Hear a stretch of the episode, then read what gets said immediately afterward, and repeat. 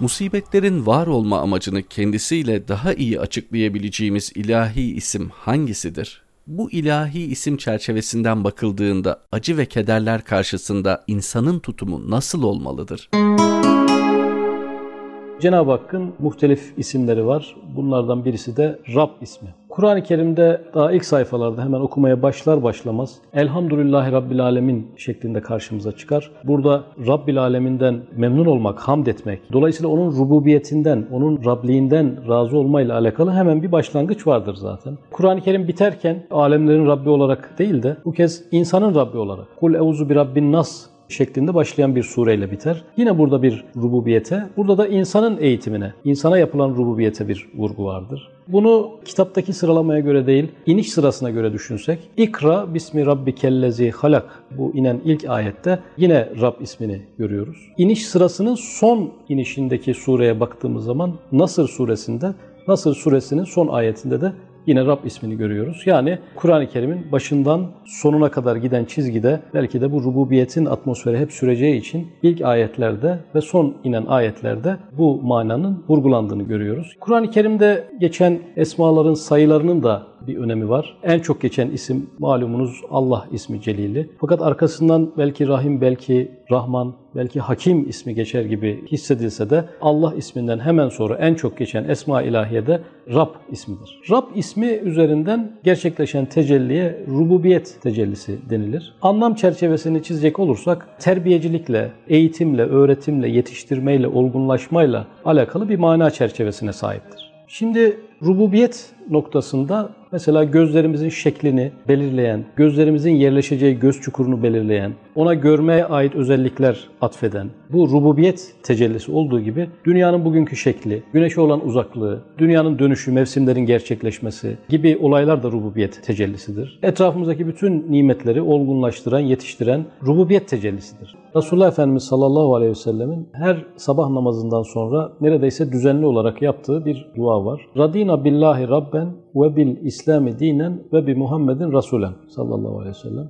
Mana olarak Rab olarak Allah'tan, din olarak İslam'dan, peygamber olarak Hz. Muhammed Aleyhisselatü Vesselam'dan razı oldum anlamına gelir. Bu dua ile alakalı bir başka hadis-i şerifte bu duanın sırrına eren kişinin imanın hakikatine de ereceği ifade edilmiştir. Burada Rab olarak Allah'tan razı olmak ne demektir? Onun üzerinde biraz durmak gerekiyor. Biz rububiyet tecellisinden genel manada nimetler bakımından sürekli faydalanırız ve bu tecelliden razıyızdır. Rab olarak Allah'tan razı olma kısmı nimetler bakımından bir problem içermez. Fakat bizi olgunlaştıran, yetiştiren, terbiye eden, bizi belli kazanımlara doğru sevk eden müsibetler konusunda Allah'tan razı olmak bu insanın belli bir gayretle yapabileceği bir şeydir. Müsibetler, nimetler gibi ilahi eğitimin bir parçasıdır. Rab isminin bir muallimlik, bir mürebbilik özelliği olduğundan dolayı kainatı bir okul farz edecek olursak rububiyet tecellisi burada öğretmen noktasına gelir. Dolayısıyla başımıza gelen nimetler bakımından, müsibetler bakımından bütün tecelliler ilahi eğitimin bir parçasıdır. Dolayısıyla dünyamıza bir müsibet isabet ettiği zaman hemen aklımıza gelmesi gereken yaklaşımlardan biri şudur ki bu ilahi eğitimin bir parçasıdır. Allah'tan razı olmak demek şu demektir ki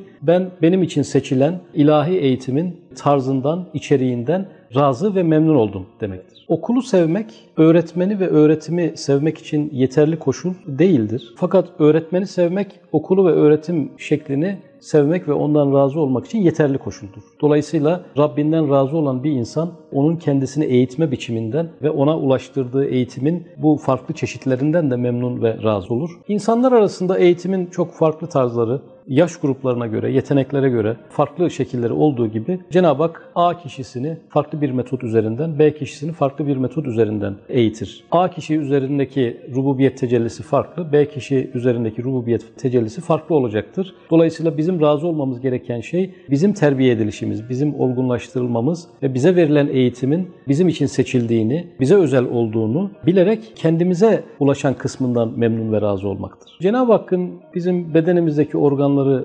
şekillendirmesinde Cenab-ı Hakk'ın Adil ismini görürüz, Rahim ismini görürüz, Hakim ismini görürüz, Alim ismini görürüz. Bunu tabiatta da görürüz. Fakat başımıza gelen musibetler çerçevesinde de aynı isimlerin tecelli ettiğini görmek için biraz daha tefekkür etmeye ihtiyacımız vardır. Cenab-ı Hak kainata şefkatle muamele etmekte başımıza gelen musibet de şefkat içeriklidir. Adaletle hükmetmekte, başımıza gelen şeyler de adalet içermektedir. Cenab-ı Hak kainatı ve bizim organlarımızı hikmetle yaratmıştır. Başımıza gelen musibeti de hikmetle yaratmıştır. Dolayısıyla rububiyet tecellisi kainatın her yerinde nasıl geliştirici, olgunlaştırıcıysa bizim üzerimizdeki musibetler konusunda da aynı şekilde geliştirici ve olgunlaştırıcıdır. İşte Cenab-ı Hakk'ın rububiyetinden razı olmak, insanın kendisi için seçilen eğitim tarzından ve içeriğinden memnun olması anlamına gelir. Bu bir imtihan olsa bile, takım meşakkatler ve zorluklar içerse bile bir eğitme, olgunlaştırma süreci olduğunu bilerek Cenab-ı Hak'tan razı oluşumuzun yolunu açmalıyız. Klasik tasavvufta nefsin mertebelerinden bahsedilir. Bunlardan birisi de nefsi radiyedir. Allah'tan